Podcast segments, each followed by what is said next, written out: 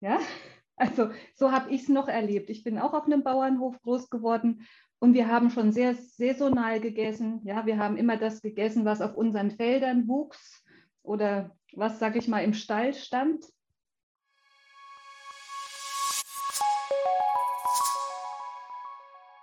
Workwell, der Podcast für gesunde Unternehmen.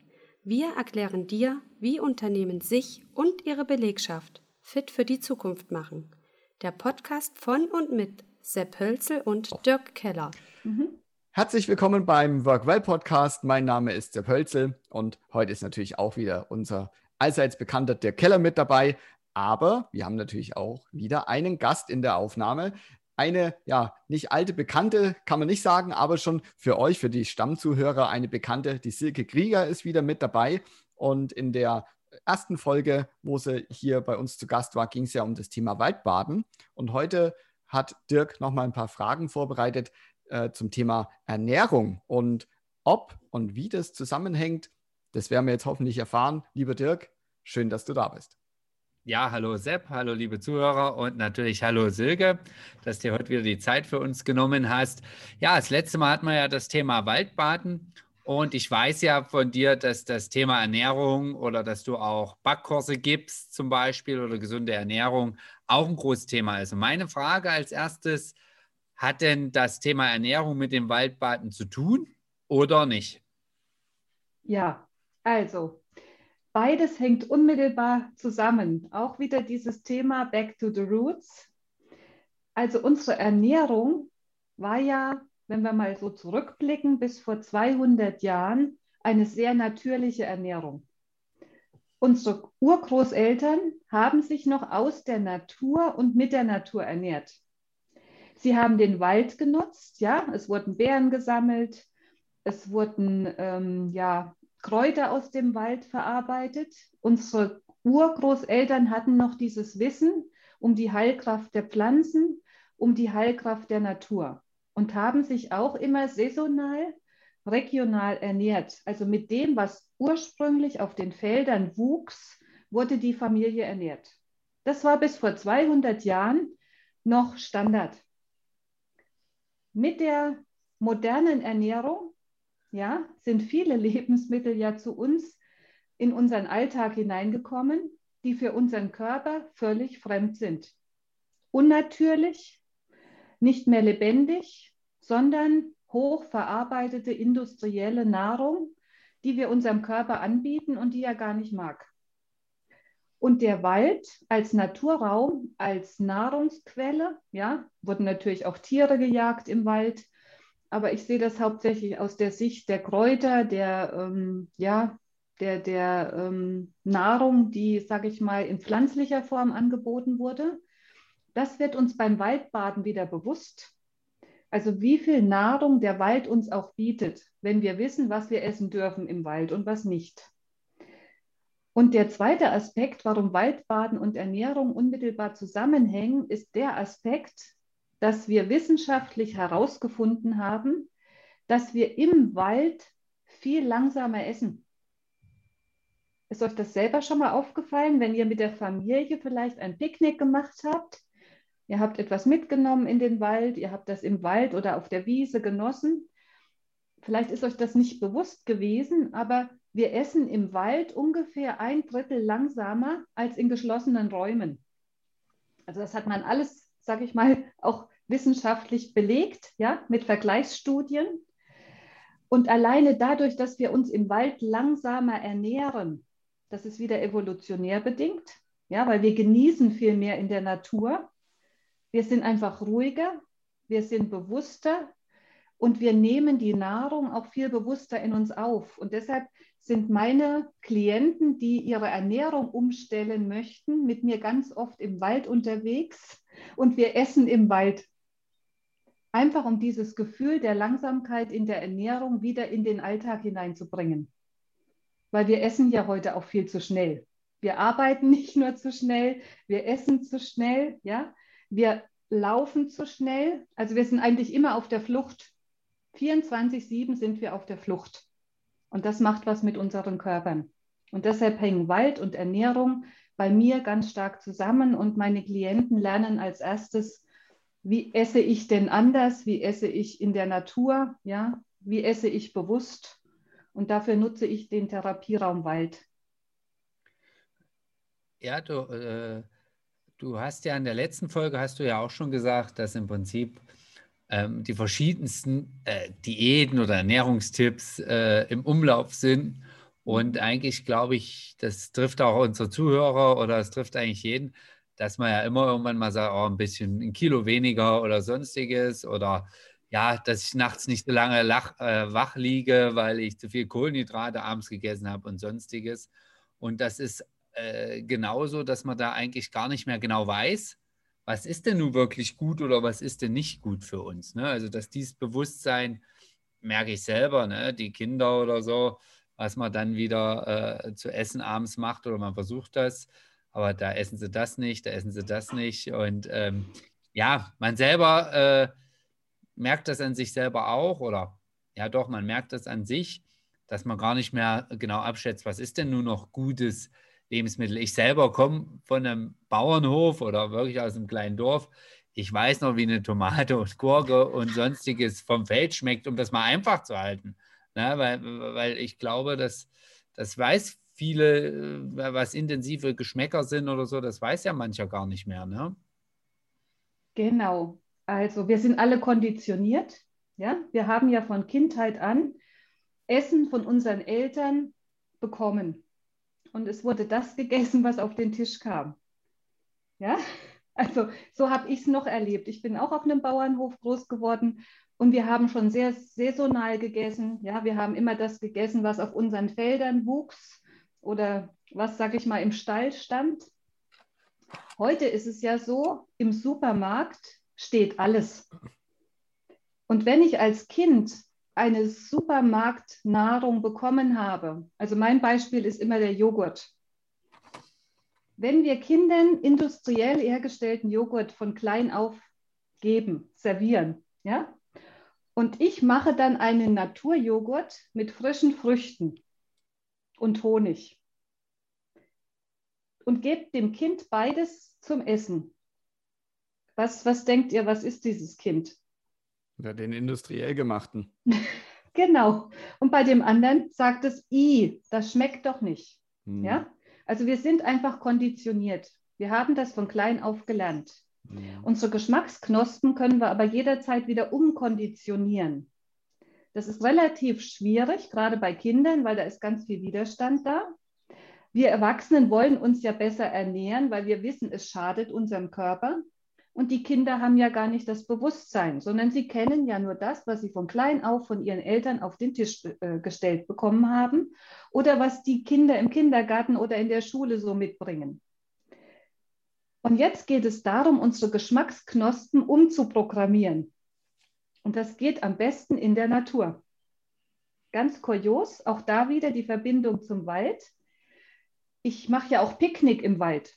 Ja, also ich biete ja auch direkt Waldbaden mit Picknick an. Und bei mir gibt es nur vitalstoffreich und vollwertköstliche Ernährung. Also alles Vollkornprodukte, biologisch, saisonal, ganz viel Frischkost, ja, also schöne Salate, ähm, alles äh, mit ganz viel Liebe natürlich auch noch zubereitet, weil das schmeckt man auch, ob man etwas mit Liebe macht oder ob das vielleicht gar keinen Spaß gemacht hat, was man da zubereitet. Und wenn ich das im Wald serviere, dann essen alle diese, diese Produkte.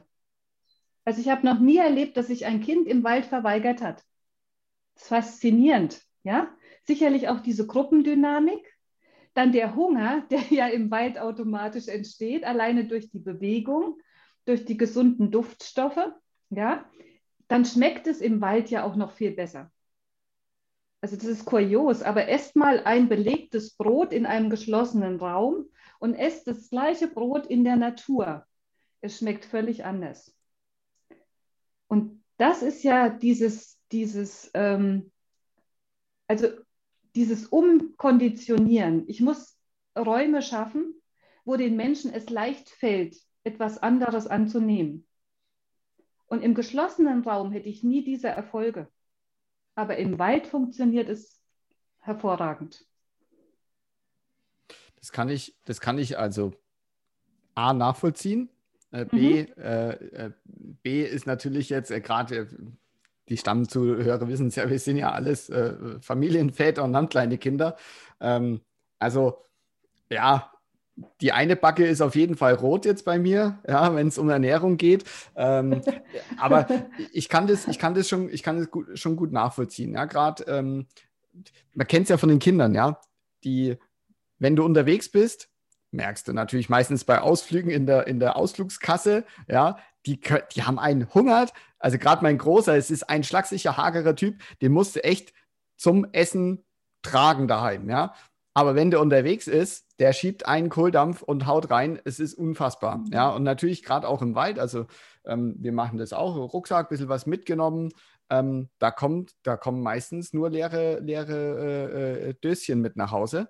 Ähm, und auf einmal ist auch alles wirklich interessant. Und das ist natürlich schon ein Ansatz, den ich gut nachvollziehen kann, ähm, dass man da auch wieder langsamer ist, weil man ja eh etwas ruhiger ist. Ja, also man kommt ja mhm. innerlich zur Ruhe und gerade auch bei mir, das stelle ich auch manchmal, also ich persönlich bin meistens der, ähm, der zuerst fertig ist beim Essen. Ja, und ähm, die Kinder wurde dann selber schon so, naja, die A müssen die noch ein bisschen nebenbei spielen, vielleicht mal am Tisch oder was anderes und sich unterhalten und überlegen, ob sie jetzt doch noch was anderes zu essen haben wollen. Aber die ähm, essen natürlich äh, schon logischerweise kleinerer Mund und so weiter, kleinere Portionen, aber die essen halt einfach langsamer als wir Erwachsenen. Und bei mir, ich bin meistens der, der zuerst äh, fertig ist und dann auch sagt, komm jetzt, mach mal hinne.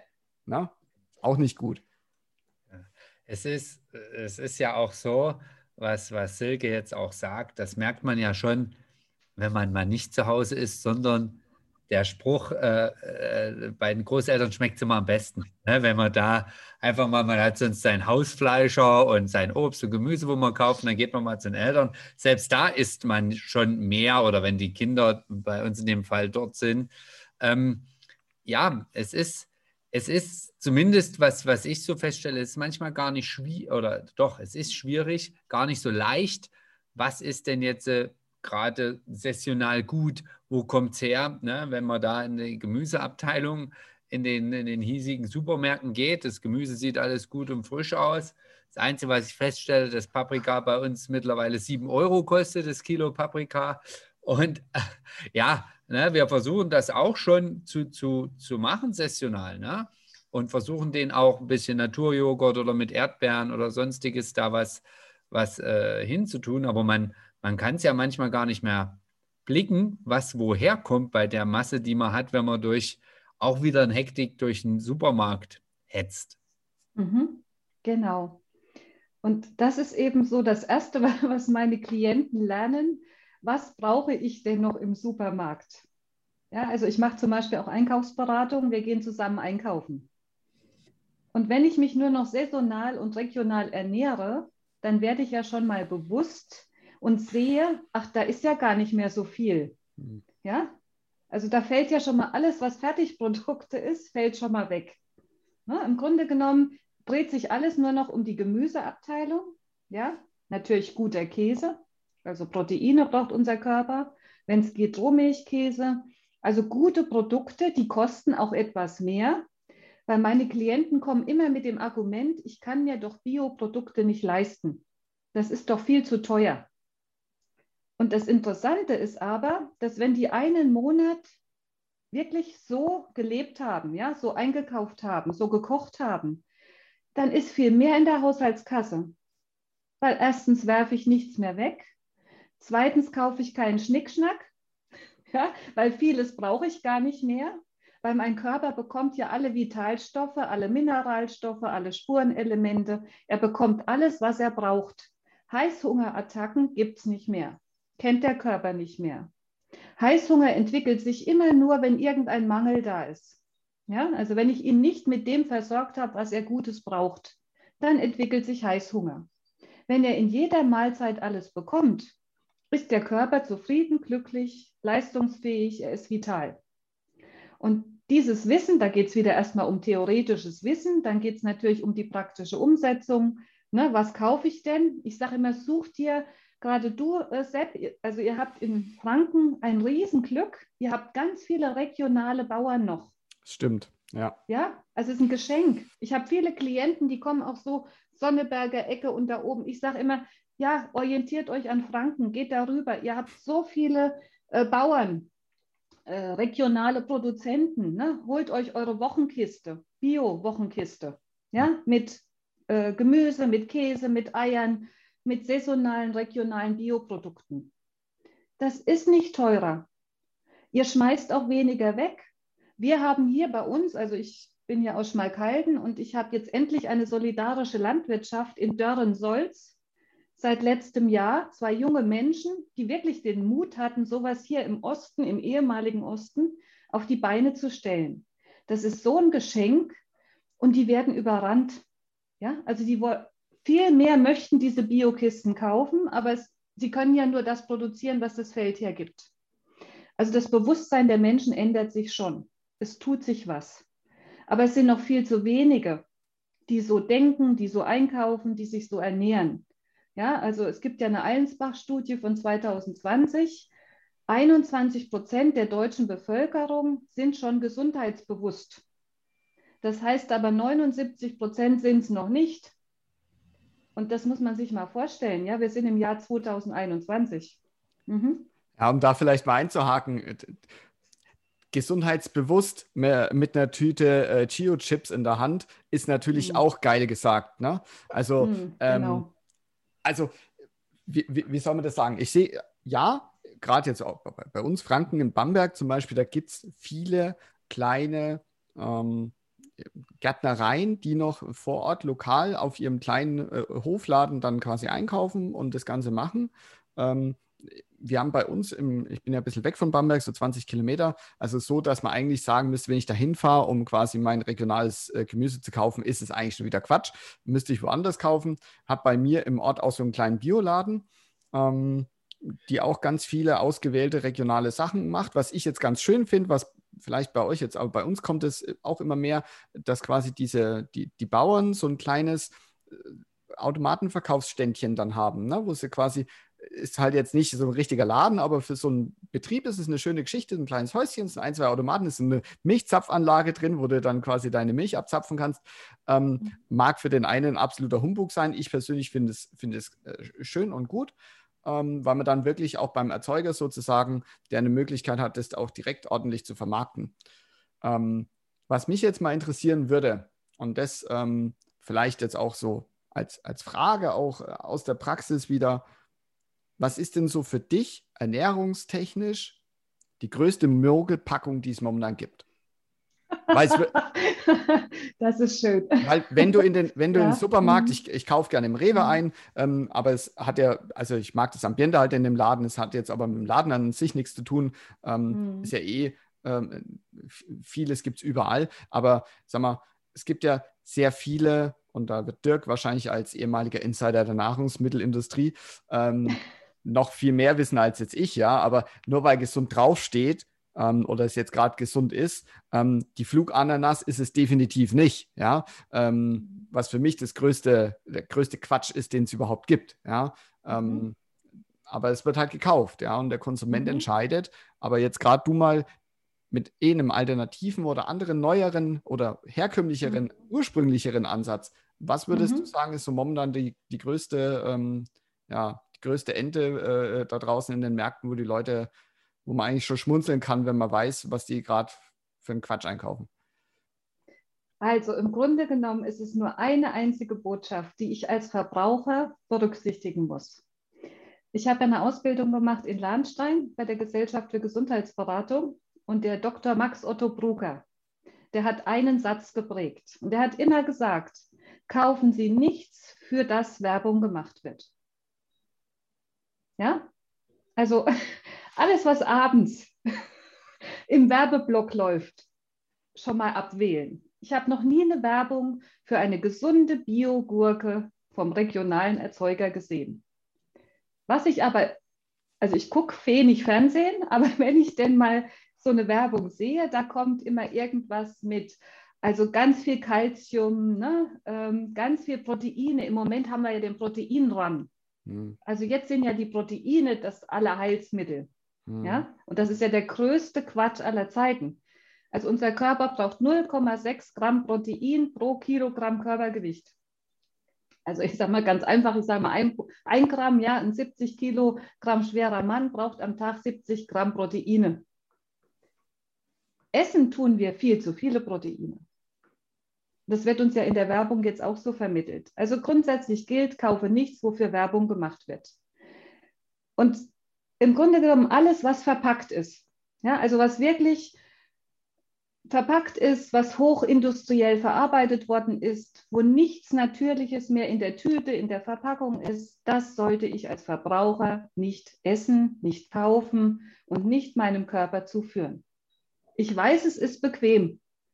Ja, also eine Tütensuppe habe ich in fünf Minuten auf dem Tisch. Eine gute, selbstgemachte Suppe, die ich selber gekocht habe, die braucht mindestens eine Stunde. Mindestens. Und da kommt wieder der Zeiteffekt, die Bequemlichkeit. Es muss schnell gehen. Da haben wir wieder dieses Thema schnell. Ja, keine Geduld zu haben, sich keine Zeit für Ernährung zu nehmen. Aber letztendlich müssen wir es selber ausbaden. Wenn wir uns keine Zeit für unsere Ernährung nehmen, werden wir uns irgendwann ganz viel Zeit für unsere Krankheit nehmen müssen oder dürfen. Weil unser Körper hält es ungefähr 20 bis 30 Jahre aus. Er kann sehr viel kompensieren. Er hat ja sehr viele Mechanismen, um das zu steuern und um sich diesen Giftstoffen zu entledigen. Aber irgendwann sagt er, also jetzt hast du mir zu viel zugemutet. Verändere etwas in deinem Leben.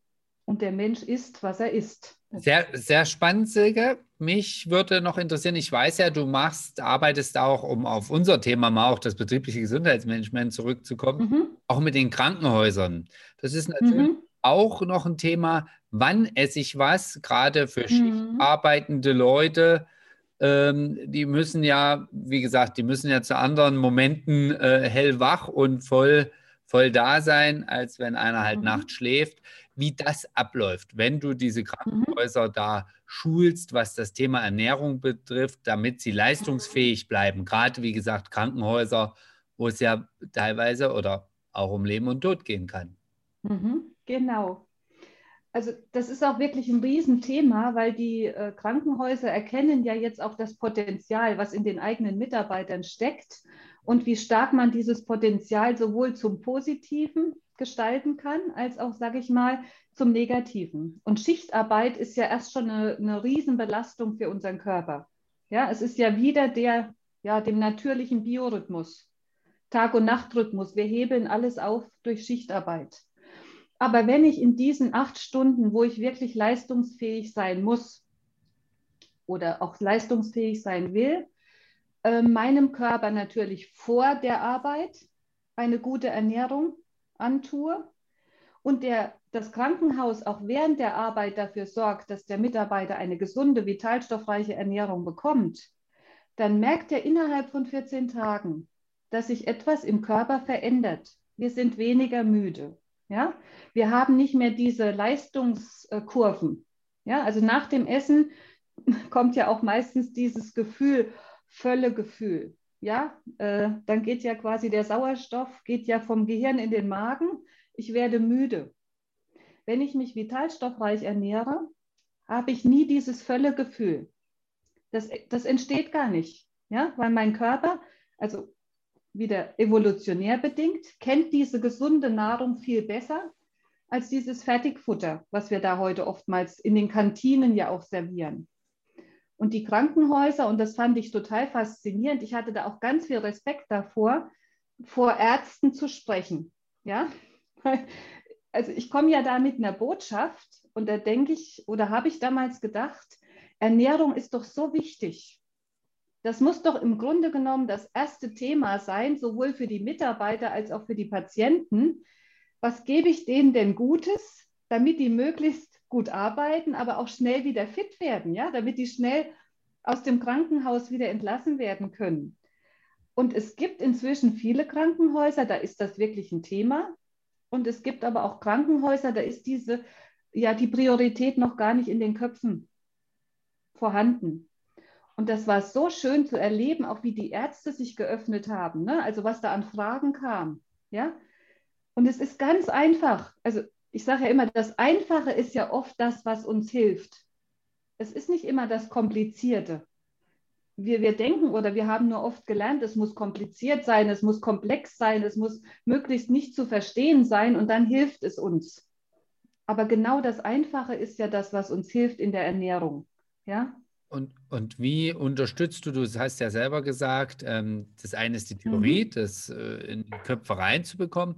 Wie unterstützt mhm. du in der Praxis diese Mitarbeiter oder diese mhm. Krankenhausmitarbeiter, mhm. wie die es für sich umsetzen können? Mhm. Also es ist zum einen diese theoretische Grundlage und dann hatte ich auch das Glück, dass ich in die Küchen durfte. Also ja, und das war das größte Geschenk, weil als ich dann gemerkt habe, dass die Mitarbeiter in der Küche auch noch so aufgeschlossen sind für dieses Thema. Die wollen ja auch was Gutes tun. Die haben ja auch einen Leistungsanspruch an sich. Die möchten ja auch etwas verändern, ja? Und die wollen nicht immer dasselbe kochen, weil die haben ja auch einen, einen Anspruch an ihre Arbeit, ja? Und wo ich dann gemerkt habe, dass die auch noch so aufgeschlossen und bereit sind, das in, die, in den Alltag umzusetzen, das war für mich so das größte Geschenk.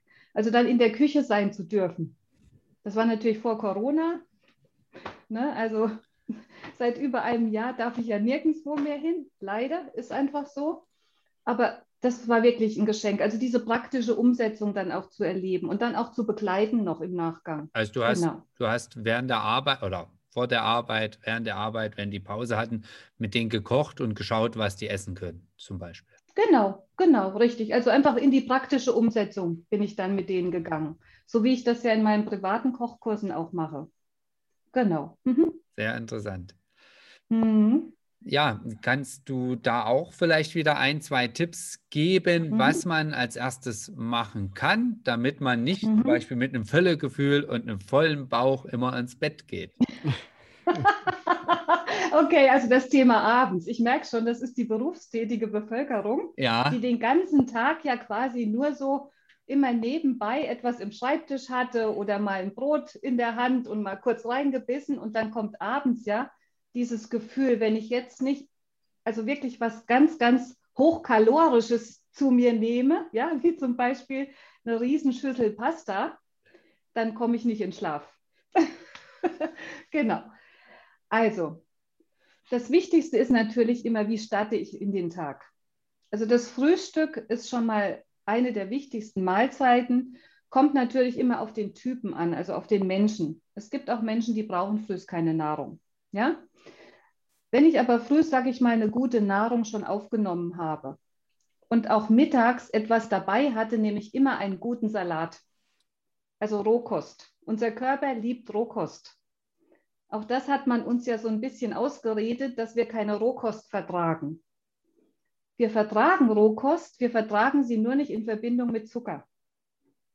Weil Rohkost und Zucker führt zu einer alkoholischen Gärung in unserem Darm. Und das ist das, was uns abends dann dieses Völlegefühl vermittelt. Ja, also möglichst Zucker vermeiden in Verbindung mit diesem Rohkostsalat. Aber abends einen guten, frischen Salat genießen und dazu dann die Pasta. Ja, erst den Salat, dann die Pasta. Oder Fleischliebhaber, ein gutes Bio-Steak aus der Region von dem Bauer deines Vertrauens. Ja, auch das ist okay. Aber dazu, dann das Wichtigste ist langsam essen, langsam kauen, genießen, gut einspeicheln, ja, jeden Bissen wirklich genießen und sich mindestens 20 Minuten Zeit nehmen für die Mahlzeit. Halbe Stunde wäre sogar noch besser, weil nach 20 Minuten kommt das Sättigungsgefühl erst. Und alles, was ich vorher gegessen habe, war meistens zu viel. Und wenn ich das jeden Abend beherzige, dann liege ich abends nicht mehr mit so einem dicken Bauch, mit so einem Völlegefühl im Bett, sondern ich fühle mich bereit, gut zu schlafen und habe meinem Körper ganz viel Gutes getan.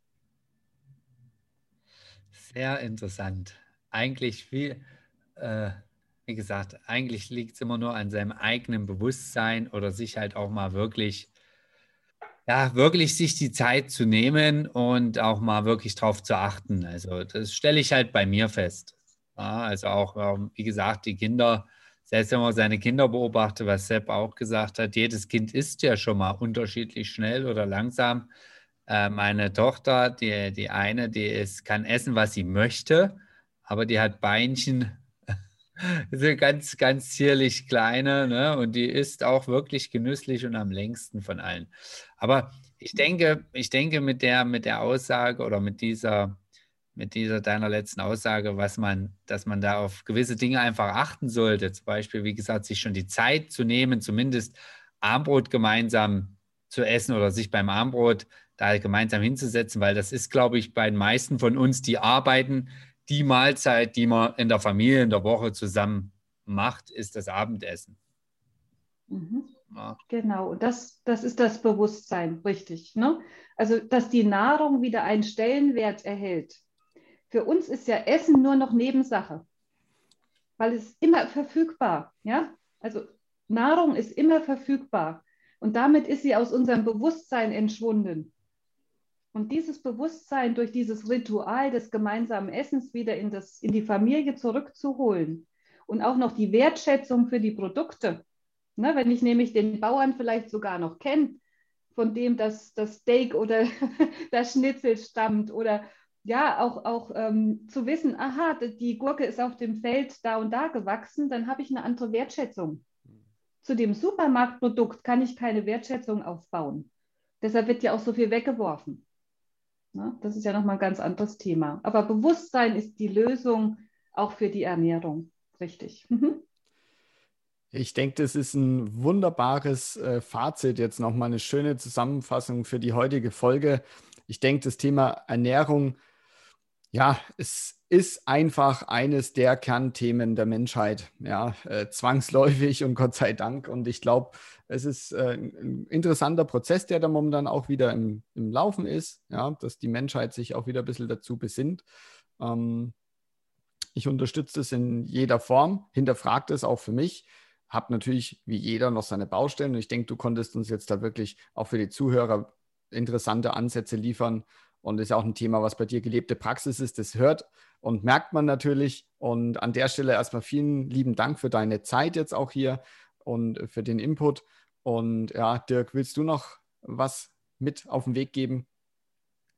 Ja, also auch von mir herzlichen Dank. Also ich habe mir auch wieder einiges mitgenommen und auch vielleicht für die äh, Unternehmer oder Arbeitgeber, die zuhören, vielleicht ist das ja mal eine Idee über Silke, einfach mal äh, zusammen, wer eine Küche hat, zusammen zu kochen im Unternehmen und sich einfach nur diesen Input wieder äh, äh, zu holen. Es ist alles, was wir immer auch sagen, unser betriebliches Gesundheitsmanagement oder Gesundheitsmanagement, immer Puzzleteile. Also es funktioniert nicht das eine ohne das andere. Und das, äh, glaube ich, ist heute wieder gut zum Ausdruck gekommen. Also ich kann mich nur noch mal bedanken bei dir, Sepp, und natürlich bei dir, Silke. Äh, bleibt schön gesund. Bis zum nächsten Mal. Dankeschön. Sehr schön.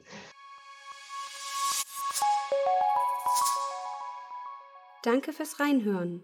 Wenn du in Zukunft keine Folge mehr verpassen möchtest, abonniere den Workwell Podcast. Bis zum nächsten Mal.